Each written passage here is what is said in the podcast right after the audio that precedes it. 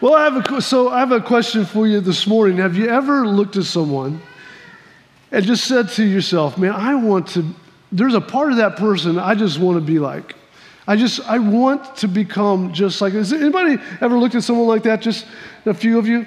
I'm sorry for the rest of you, don't even look at people. That's, you're very self absorbed. Maybe this sermon will help you this morning, but I know I, I remember growing up on a farm in, in Missouri and and uh, I would go and work for another farmer who's in our church. He's a Christian man.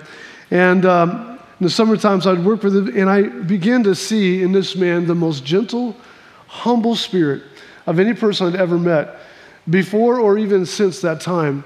And I looked at his life, and there's something inside of me that said, Man, God, I want to be just like that. I want to be that grace giving, that humble, that kind whenever there was any conversation going on around the kitchen table or whatever, and somebody started gossiping about somebody else or talking down about somebody else, and he never said a word never, never chimed in, he, and always would respond by picking out or showing something very positive about that person.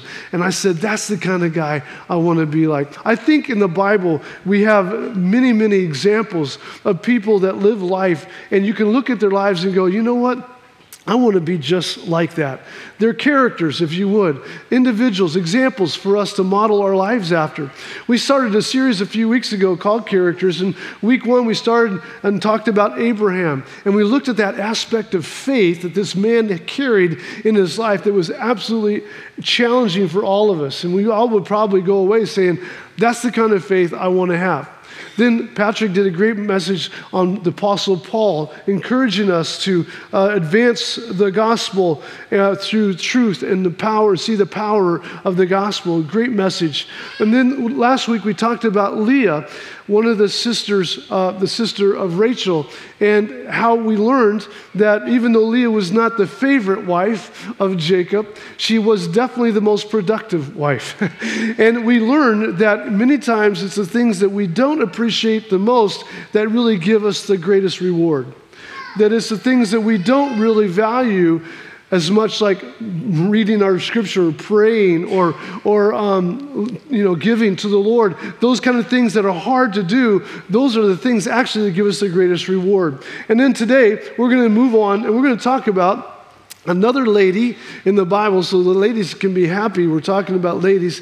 Uh, the lady, his name is Ruth. We're going to talk about Ruth. And it's a story in the Bible, and it's after the book of Judges. It's the first book after the book of Judges in the Old Testament. And it's, it's a book that starts out with incredible loss, incredible suffering, and, and even death but it turns out totally different in the end. Just give you a little background of how this book kind of plays out in the beginning. It started in the setting of, as I said, the judges, a period of time. As Moses had led the people out of uh, Egypt, and now they were in their promised land through the leadership of Joshua. Joshua had now passed away from the scene, and gradually over time, as it seems how life is, people went from this incredible love for God, this nation with incredible passion for God, into more of an idolatrous type of a nation. A nation that began to forget the ways of Joshua and Moses and begin to live unto themselves and whatever made them satisfied or gratified their lusts, that's what they began to want and desire.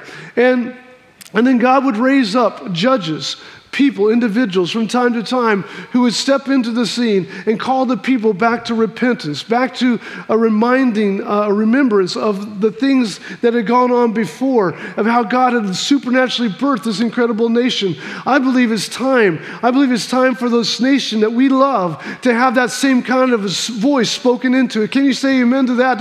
I believe it's time that we remember where we came from. Come on. And we don't forget the former things, but we call them out as though they are. And so, and so judges would come up, some that you may be familiar with, like Gideon or Deborah, or um, others um, like um, Samson would be another one that I think would resonate in your heart. These were judges that would speak the voice of God and rally the people back to the Lord.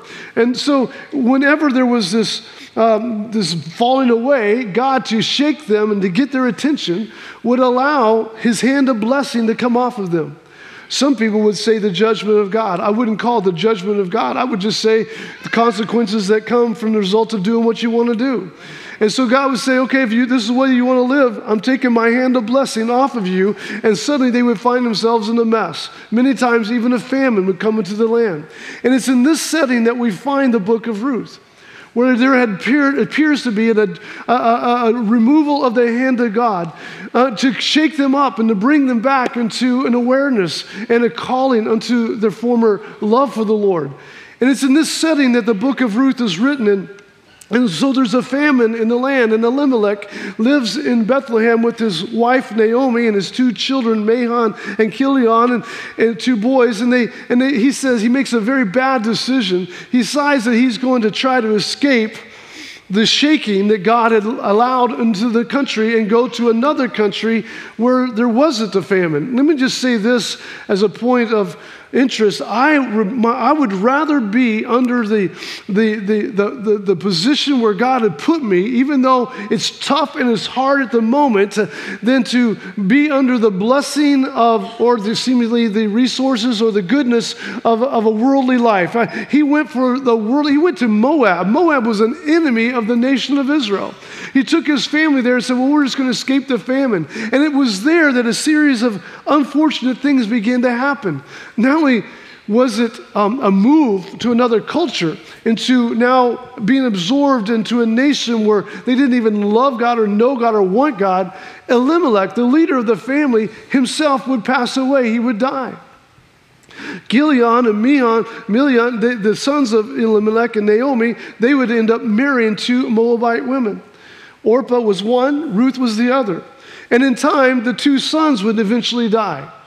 And now Naomi is left in this foreign country by herself, no husband, no sons, and two daughters, daughter in laws from an, another country that she wasn't even familiar with. And this is how the book of Ruth opens up. And so we find Naomi makes a decision, a smart decision. I'm going to return to Bethlehem. I'm Bethlehem is an interesting word because it means the house of bread. Let me say it again. Bethlehem is a representative or symbol of the body of Christ, of the church. It's a place where you're fed, it's a place where you receive nourishment. She says, I'm going to go back to church. I'm going to go to back to the place I left. And, let me just say this if you feel like you're in a place of life, for those who are watching online and those watching from the county jail, we're so glad to have you. Give them a good hand when you do that this morning. So glad to have you this morning. So glad you're watching. Can I just say this? If you've ever wandered away from the Lord and you found yourself in a wilderness in a desert, the best way to find yourself back is to go back to the place where you were when you left to begin with. Come on, you got to go back to the place. It may have been a, you may have left because it was tough at the time, but you were still under the, under the watchful care of God's eye. When you come out from underneath the watchful care of God's eye, you're to, you're to get into a mess. You may think it looks good at the moment. You may say, well, there's not a famine over there. They're having a good time and having a good party. I'm going to join the party. But pretty soon, you're going to experience death all around your life. I'm talking to somebody this morning. You got to go back where you started. And so this is where the story really gets interesting because Naomi returns, but she returns a different person than she was.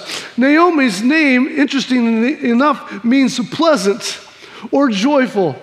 She left pleasant and joyful. She left a person that was full of laughter and was a joy to be around. But when she comes back, she is not the same as she was when she had left. In fact, all of her friends and relatives saw her, welcomed her back, and said, Naomi, Naomi, you're back. Oh, we're so glad to see you. And she says, like with rudeness, almost like with, with almost hatred, don't call me Naomi. I'm not joyful and I'm not pleasant. you ever been somebody, somebody like that? You, you meet an old friend and then suddenly they've changed. They've become like Dr. Jekyll and Mr. Hyde. Is that what it is? And suddenly she has changed and she says out of her own mouth, she says, I am Mara. Mara means bitter. I am bitter. And I am angry and I am upset and I am the farthest thing from being joyful and pleasant. I'm not the lady you thought I was when I left. Uh, and don't you ask me over to your party to have a little laugh or two because I'm not coming. I'm going to sit in my house uh, and I'm going to watch the soap operas uh, and I'm going to live a depressed life. Now leave me alone. Have you ever met anybody like that? Ever married anybody like that? Lord help you. Her life had changed. Look at this, Ruth chapter 1, verse 19. Let's just go ahead and read it. So the two women went on until they came to Bethlehem, talking about Naomi and Ruth. And when they arrived in Bethlehem, the whole town was stirred because of them. And they exclaimed, Can this be Naomi? She said, Don't you call me Naomi. You call me Mara. Bitter. You can just say, It wasn't God's fault. All this stuff we blame, so many times we blame anything bad on God. Well, if they hadn't walked out from underneath the hand of God's blessing to begin with, it probably never would have happened. Why do we blame God so many times for things that have gone wrong when we, actually the problem's here? Come on. She blames God. It wasn't his fault. And Naomi, so we'll just go on. And so, so I just shared that story. So Naomi forgot that she had something valuable. See, many times you may have been in the wilderness. Maybe you went out from underneath the blessing of the Lord and you experienced some hard times. But guess what? Here's the good thing about all of that because God redeems everything, even the mistakes you've made. She comes back and she has something that she didn't have when she landed. She may not have a husband or two children, but she does have something actually, in, in some ways, even better than what she had before. She had she had brought back a lady, uh, her daughter in law, whose name is Ruth. And Ruth is interesting because her name means the act of seeing. The act of seeing. She, she went back, she went away blinded, in a sense, led by her emotions, but she comes back picking up Ruth. And now, and it's so interesting because so many times in our life we, we, we walk away from the Lord, but when we come back, we have a different perspective. We have an ability to look at life as it is now and the way it was then, and we begin to see things differently. We begin to appreciate things we didn't appreciate before. You begin to value Bethlehem, the house of God, like you never valued it before. You begin to lean into worship like you never leaned in before. You begin to treasure the moments you spend in God's presence. Uh, you begin to cherish friendships that are genuine, unlike the ones that you had out there in Moab, where everybody's plastic and unreal, uh, and they'll say what you want, but they're actually deceptive all the way around. Uh, you begin to value some, you see, see things a little bit different. Aren't you glad that there's always a lesson that you get and there's something you can bring back?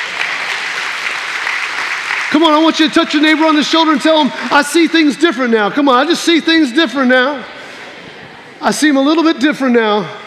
I got Ruth with me. And Ruth, this is really a story about Ruth, not Naomi, but we'll just take a, a closer look at Ruth. We see that Ruth's life is in a downward spiral. Ruth is the daughter in law, the, the girl coming back with, with Naomi, the young lady, lady, and she comes back, and, and her, her life is in a downward spiral itself. It wasn't like Ruth on top of the world, she had just lost her husband. And not only had she lost her husband, she's now experiencing deep levels of grief, as was Naomi. And she's She's now been told by her best friend, Naomi. Oh, by the way, as they're drinking a cup of coffee, Naomi says to Ruth, I'm moving, I'm leaving. You doing what? I'm leaving. I'm going back home. But you can't, you can't. I mean, you're all I got. I'm sorry. I'm sorry, Ruth. I've enjoyed, you know, the relationship, and I'm sorry, you know, it didn't work out, but I, I'm not staying here any longer. I'm, I'm, I'm gotta, I've got to go back to Bethlehem. And, and, and now Ruth finds herself as well. Nothing's working out as she had planned. How, many times have we worked up, in our mind how things are going to be when we grow up and how it's going to be when we get older? And we just have these beautiful pictures of this, uh, ladies, of a, of a man coming, sweeping through the room and picking us up off of the ground around and carrying us off, you know, into the horizon, our knight in shining armor. We see, you know, in our mind a beautiful little farmhouse, you know, with the kids playing on the front porch and everybody loving one another, and a white picket fence around, and all the family members coming around your house for Thanksgiving and Christmas and having a beautiful little meal at your house. And, and, and, and how many know it doesn't always work out like that? Or anything like that. Long gone is the days of the white picket fence. And your husband huh, isn't that white, that knight in white shining armor, white shining armor, white knight in the shining, whatever it is, a white horse in the shining armor knight, whatever. He's nothing like that and you find yourself, man, this is, this is not working out the way I thought it was going to work out. But nevertheless, uh, she's now forced to make a decision that she wasn't thinking she would ever have to make. She's now in a spot in life where she has to do something. She can, uh, am I going to stay where I'm comfortable? Am I going to take a venture with Naomi and go back to her country? And how am I going to survive? And where am I going to get a job if I stay here? And how am I ever going to get a job if I go there? And all these questions rolling around, and she's watching Naomi pack her bags, and she realizes she has to make a decision. What am I going to do if I if I move away with Naomi? It's a new language, it's a new custom, it's a new people, it's a new religion, it's a new God, it's a it's a new everything. I'm not sure I can ca- handle all that. I, it looks too daunting to me. It's too big. Uh, Naomi, come just think about it. Let's stay for a little while longer. I got to work through some stuff. I don't have time. I'm leaving. I'm out of here. I'm bitter. I'm angry. I'm, I, I got to go. But please, I don't know what to do. Well, you can either stay or you can go. That's the decision. Make up your mind. I'm out of here. I'm catching the next bus to Bethlehem. And so Ruth has to make a decision. And she feels vulnerable. She doesn't, she's fearful. What am I going to do? Ever been there? What am I, what am I going to do? If I stay, I die. If I go, I die. I don't know what to do. Nothing looks good. There's not a good option in front of me. She's anxious and she's she makes a decision. I, am I'm, I'm going to I'm going to go. I, I'm, I'm going to go. I'm going to I'm going to take my chances. I'm going to put my odds on Naomi, and I, am going to follow her, and I'm going to go to a new country. And, and so she does, and, and she she travels with Naomi to a, another country. In fact, she's so committed. We'll talk about in a minute. She's convinced that this is the right decision. I believe God somehow moved upon her life supernaturally, and she knew that she knew she was making the right decision. She goes with Naomi back into Bethlehem and here she comes walking into the first class nation as a second class citizen. She begins to realize that she's the underdog and everything in life is going to be really hard now because she doesn't even know the language or the customs or everything's a a fresh start is all brand new. But I can tell, can I tell you that that's the kind of situation God loves to move in. That's the kind of people God loves to raise up. Uh, if you're in a situation where you feel vulnerable and fearful and anxious, can I tell you that's exactly where God wants you to be. Something about, powerful is about to come forth from your life. Because God always takes the, the second team player and makes him a first team all star. Look at Esther, look at Peter, look at Leah. God always takes the underdog, He takes the nobody and makes them into a somebody. Ask David. God takes the, the, the, the foolish things and confounds the wise. Ask the fishermen that followed Jesus. Uh, God takes the down and outs uh, and makes them the up and ins. Ask Joseph, who went from prison into the palace uh, in a matter of an hour. I'm telling you, God takes the fearful and makes them courageous. Just ask Gideon. God takes the person who's sweeping the office uh, and making it all clean and makes them the manager of the office. Uh, God takes the person who doesn't have an education and makes them the owner of the business uh, where he's managing everybody has a PhD and a master's degree and everything else that you can hang on the wall. God loves to take the people who look like they don't have it together, a second class rated Christian, and make them a first class rated Christian. He does it all the time. Get it then? He'll do it now and he'll do it tomorrow.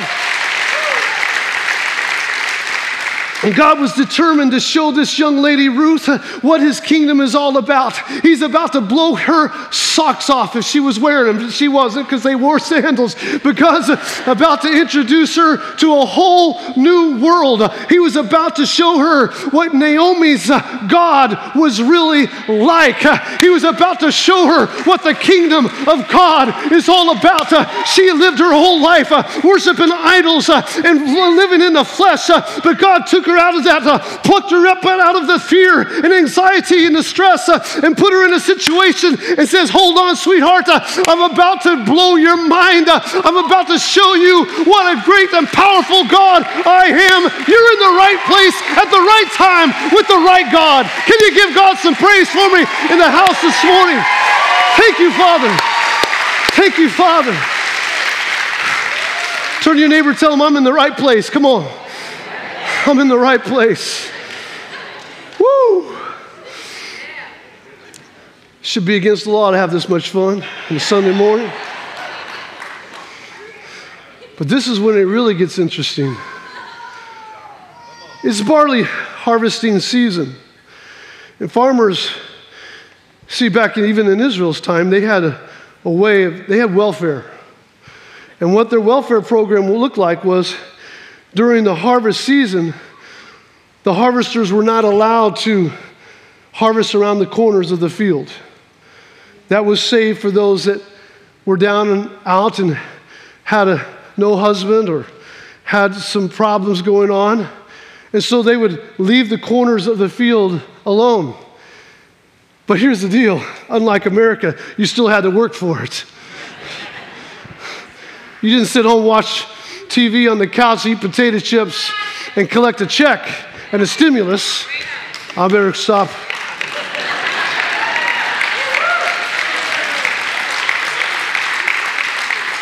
You had to go and get it yourself, and you, you had to go gather, and you had to work for it. It may not have been much, but you had to work for it. And so the owners of the field, here in this book, the owner of this field that Ruth finds herself harvesting in, shows her kindness. I'm going to just tell you, tell you how the whole book unfolds, and we'll come back. So the owner of the field shows her kindness. And then Naomi suggests that she gather herself together and go flirt with the owner of the field. This is the JP par- paragraph paraphrase version. Go flirt with the guy. She goes and flirts with the man. They end up getting married. And then there's more to go after that. And that's the story of Ruth in about one minute. But I want to look at this book a little bit more carefully because I believe Ruth recognizes how drastically God's hand can direct our lives if we make the right decisions. And I want to present to you this morning, I don't believe we'll make it all the way through by any means, but I want to present to you some plausible conclusions that we read from the book of Ruth of how to make a right decision in a wrong world. How to make a right decision in a wrong world. Number one, before I get to that, just hold yourself. I got to ask this question How many have ever made a bad decision in your life? If you're not raising your hand, then you, my friend, have made a bad decision.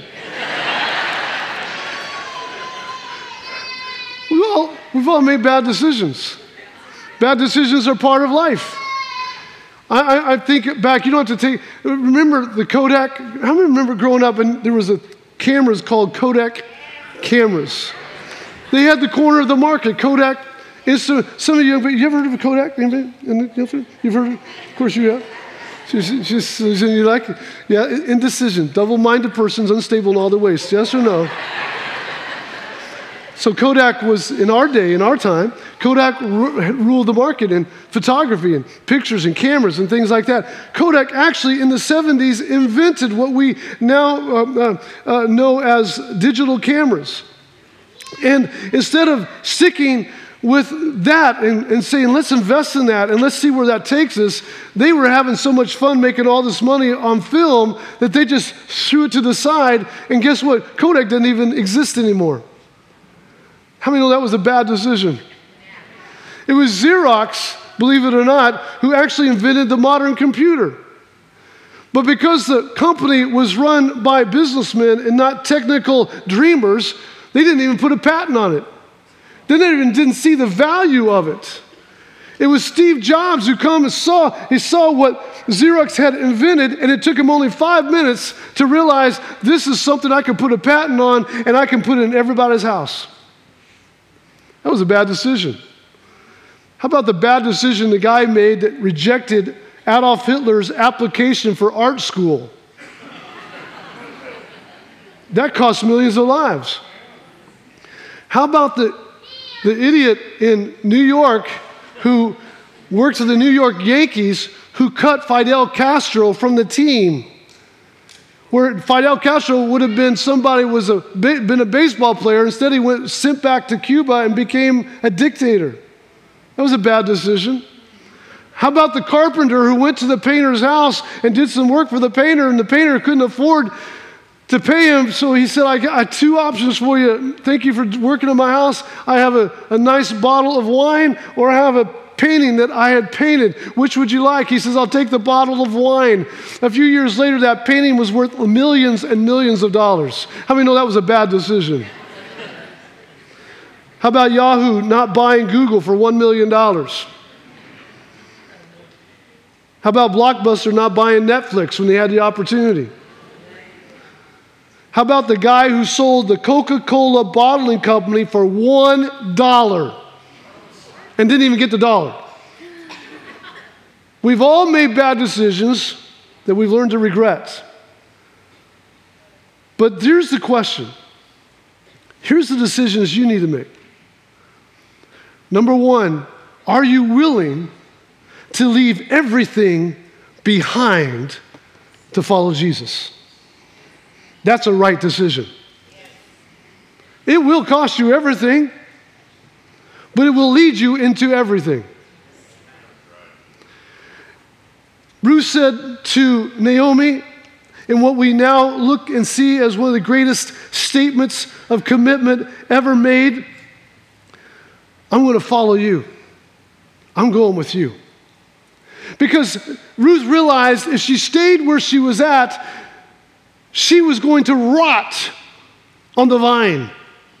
She realized that she could not ever come to the capacity that perhaps God could bring her to if she did not uproot herself and follow this lady who had introduced her to a sovereign God.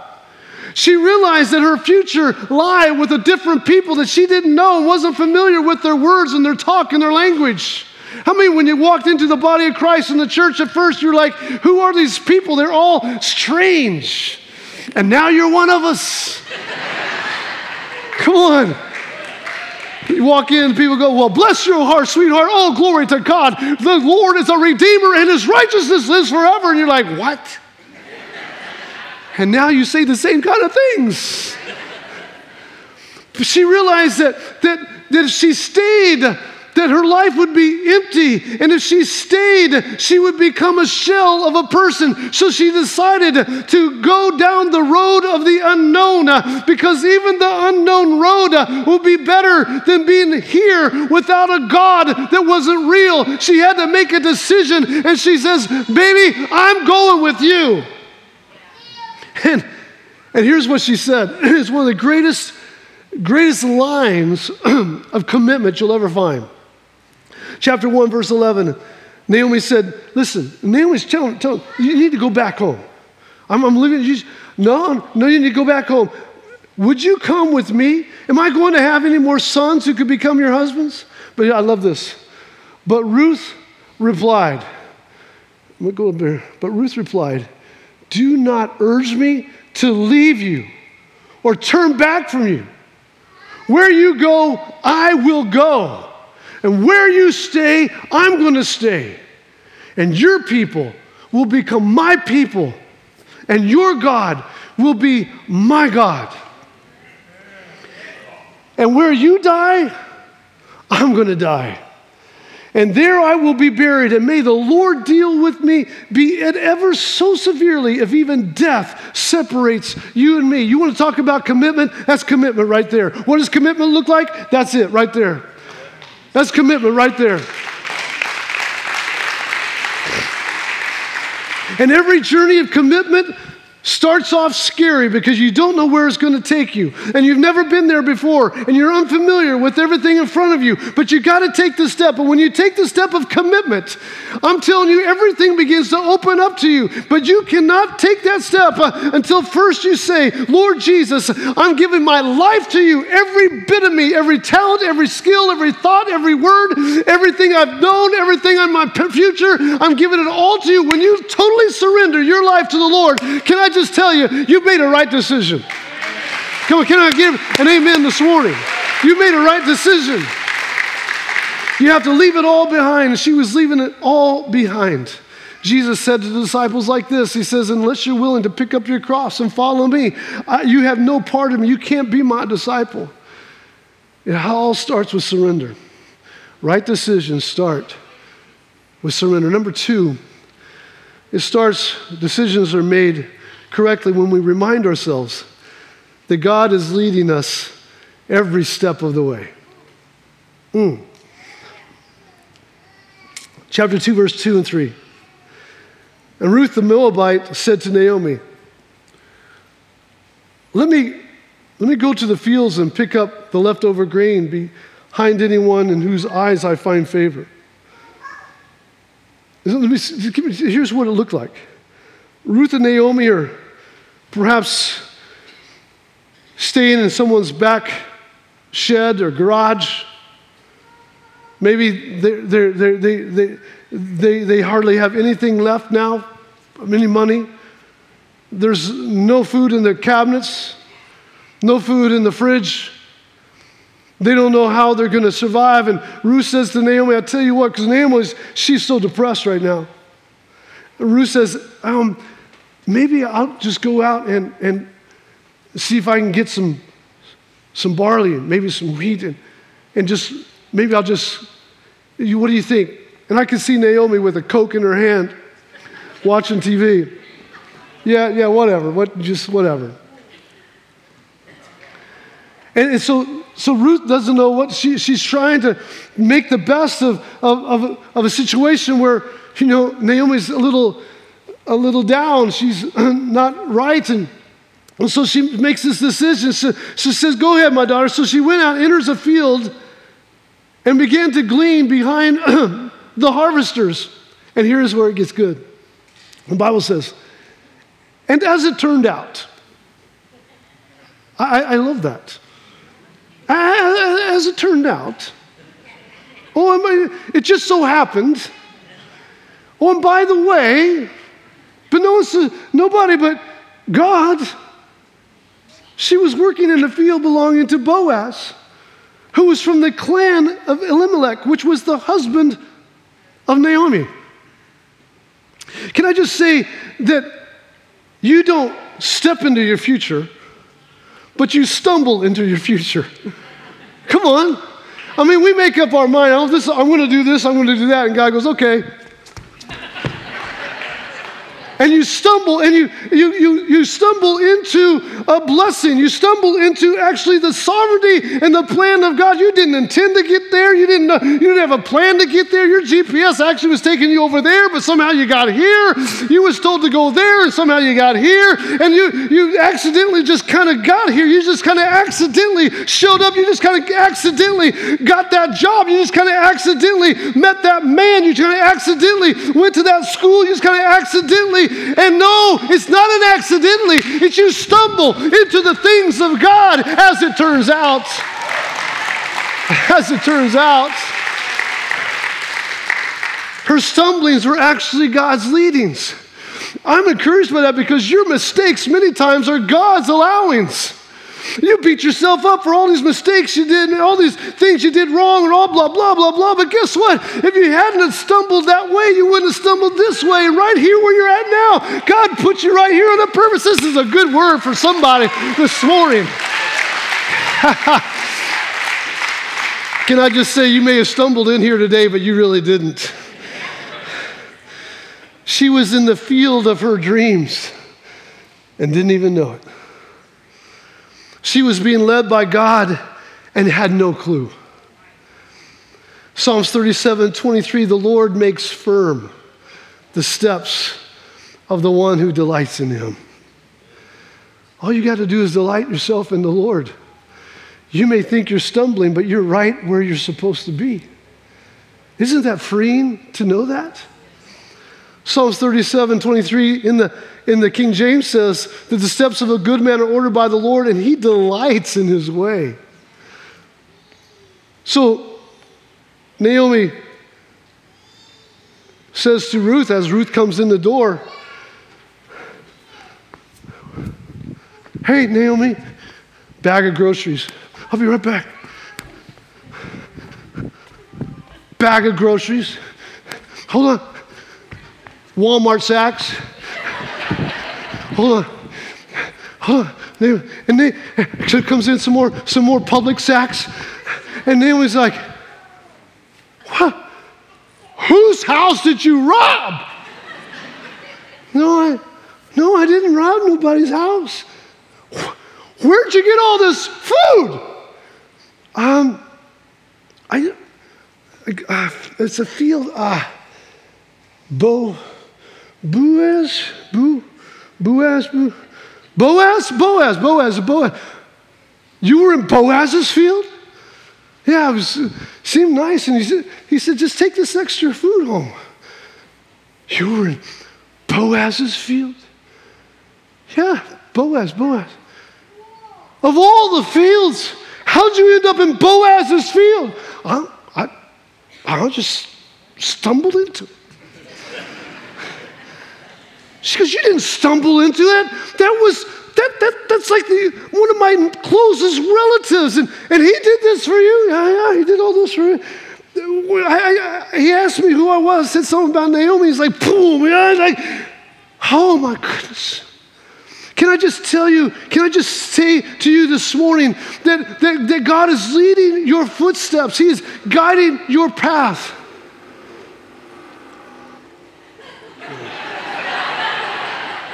Everywhere you go, He's with you.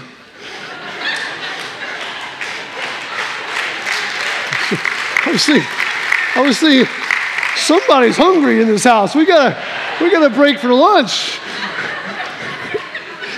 so y'all there, I don't know if you heard it, but there was a loud noise. But see, see, see, here's the deal. Naomi isn't, see, see, here's, I'm gonna help you out this morning. See, depressed people, they're depressed. Here's why you're de- Why am I so depressed? I am so depressed. I can't get out of bed in the morning. I don't want to do nothing. I get that's real. I understand that. But let me help you. Depression comes when you feel like you have no more purpose. Naomi's over here gorging herself in chips.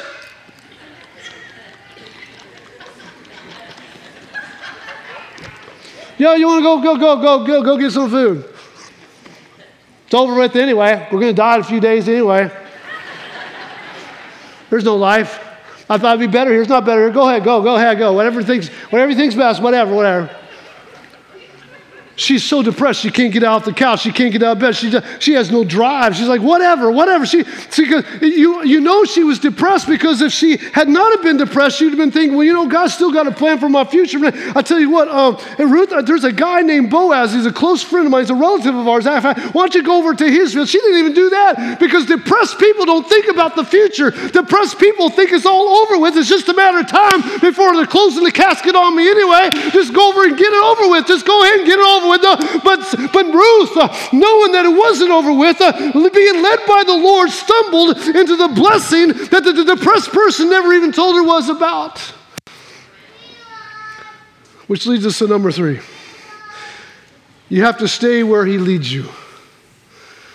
I think that's all we have time for. Uh, uh, my keyboard friend, Amanda.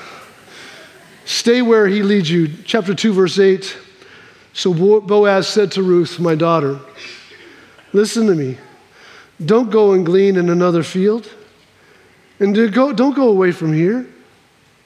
Stay here with the other ladies and work for me. And Naomi said to Ruth, her daughter in law, chapter 2, verse 22, that's good for you. Yeah, that field, that's, that's, a good place for you. Go with the women who work for him because if you were in someone else's field, look at this, you might be harmed. I mean, other versions said other things. That's the cleanest I can say. You could be very, you could be harmed. You're, you're a new girl in the block, a new girl in the country, a new girl, and people will take advantage of it. But if you go there, you'll be safe. Can I tell you that there is a thing called safety that you don't even know that you get when you walk into the house of the Lord? When you plug yourself into the house of God, you begin to get things called safety that you didn't even know you needed. That God's to watch out for you, and you have people around who's to help you watch out for them. And the key was commit yourself to the field.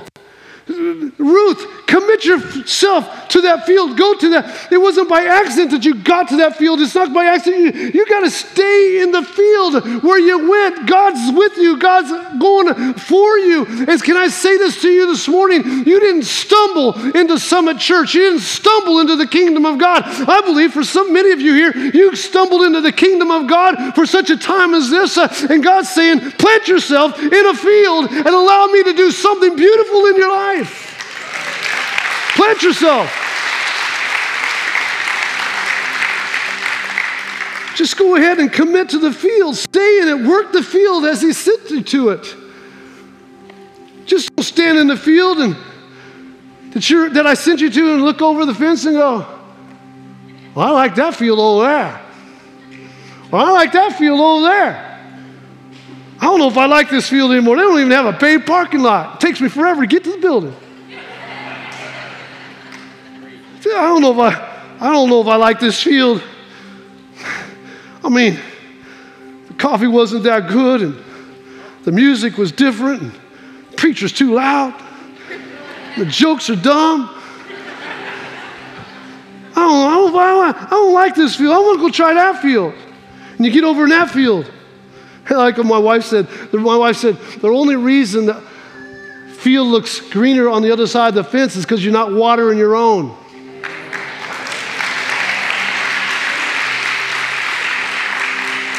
It's amazing how beautiful your field gets when you start working it.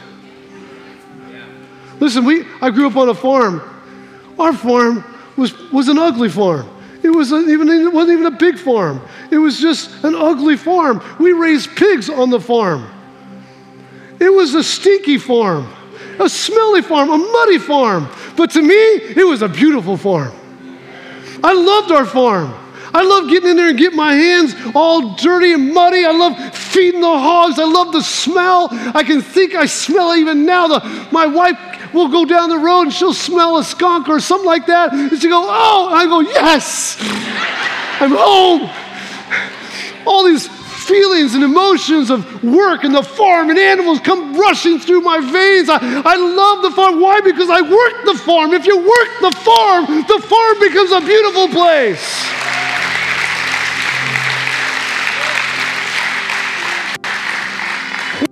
Am I going to find where I fit? I mean, you know, what am I going to do? It's called like it's called roll up your sleeves, jump into the journey room in that little classroom with all the windows as soon as we're done and say, Sign me up, I'm here.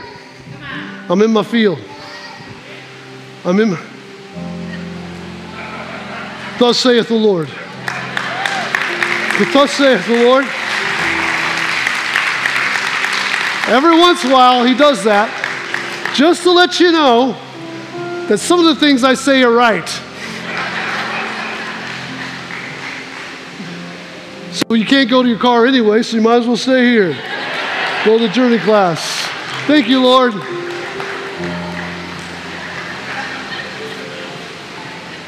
And it's in the journey class.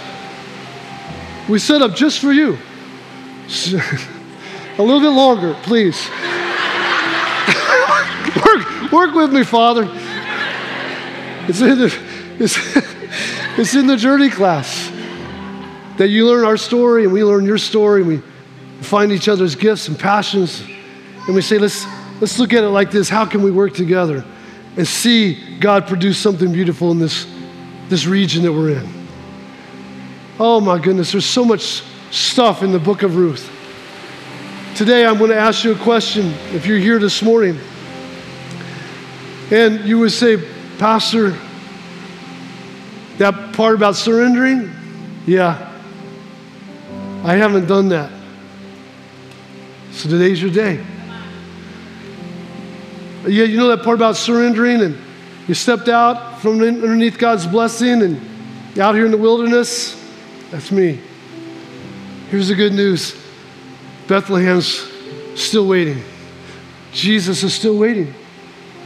He brought you here just so you could hear a message of an invitation to come back to my heart. With heads bowed and eyes closed, I ask this question Do you want to know Jesus? Would you make him your Lord today? Would you surrender your life today? Would you surrender and give everything over to him? If you say, Yes, sir, that's me, I want you to raise your hand. I'm going to pray for you right where you're sitting. I want to pray for you. Say, Yes, sir. Yes, yes. Come on. I'm, pr- I'm going to invite Jesus in my life. Yes, yes. Inviting Jesus into my. This is a full time commitment, my friend. Total surrender. Total surrender. I want to pray with you. In fact, I would like, like for you to pray this in your heart. Just to pray this in your heart, just as, as I pray this out loud. It's a prayer of surrender. Say this, Lord Jesus, I ask you into my life today. I surrender my heart to you. I give you my talents. I give you my time. I give you my skills. And I say, use me. Forgive me of my sins. Thank you for hearing my prayer. In Jesus' name, amen. And can we give God some thanks for the, appreciate those that prayed that prayer this morning. Thank you. You may have prayed that prayer quietly, you didn't raise your hand. It's okay. God takes commitment seriously, He hears your heart. For those that prayed that prayer, we have a table on the way out with some Bibles, free Bibles we're going to give you, with some literature to help you in your journey. Take the little Connect card that you have in front of you, fill it out, and say, I accepted Jesus. And we're going to stay in touch with you. And for everybody else in this room this morning, I believe God is asking us a question Will you allow Him to use your life? Will you commit to the field? Will you believe that you didn't stumble into something accidentally? God's hand is upon your life. He has a plan for you. I want to pray for you as well as our as our prayer teams come forward. Just stay where you're at, but prayer teams come forward. Everyone, would you just bow your heads? Father God, right now, in Jesus' name. Well, I pray for these wonderful people that are here today. And I ask, Lord Jesus, that you will touch their lives. And they will, Lord, understand that there is a field for them. There's a place of Bethlehem just for them. I pray, Lord God, that you will put inside of us a fresh new vision. Those that have been depressed and discouraged and downtrodden, I pray that you'll lift them up today. I pray that they will see that there's still purpose in their life. I pray today that they will come to the, the realization that, Lord, their best days are ahead of them. That, Lord, you know what you're doing and you're going to prepare a great path in front of them. We love you, we bless you, and we praise you and thank you. In Jesus' name, amen and amen. God bless you. Hey, listen, stand to your feet. If you need prayer for anything, we have incredible prayer teams geared up to pray for you. We have communion over on the side. Love to have communion with you. We'll be here Wednesday night for a Bible study. Invite you to come. Turn to your neighbor and tell him, God knows where you're at. Will you tell him that for me? Come on, God knows where you're at. God bless you. You're dismissed. We'll see you.